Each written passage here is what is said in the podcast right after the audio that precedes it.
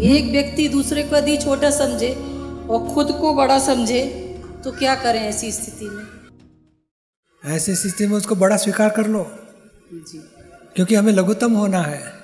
मैं तो ये पाँच साल का बच्चा भी आएगा उसको भी पाँच साल अभी के और गया वो के पचास अस्सी साल। अस्सी प्लस पाँच एटी फाइव ईयर्स के काका आ गए। नमस्कार। क्यों हम क्यों?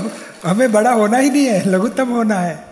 यही मान्यता रखो, मुझे सबसे छोटा होना है। मेरे से सब बड़े। और वो खुद ही बोलता है मैं तेरे से बड़ा हूँ तो हम खुशी से स्वीकार करो। हमें अपने आप ही छोटे हो जाएँगे।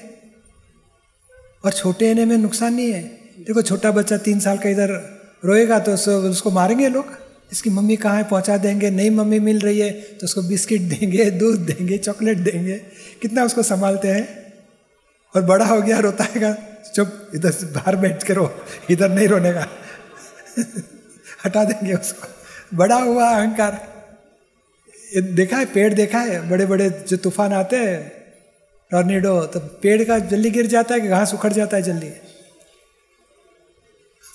बड़ा है उसको जल्दी।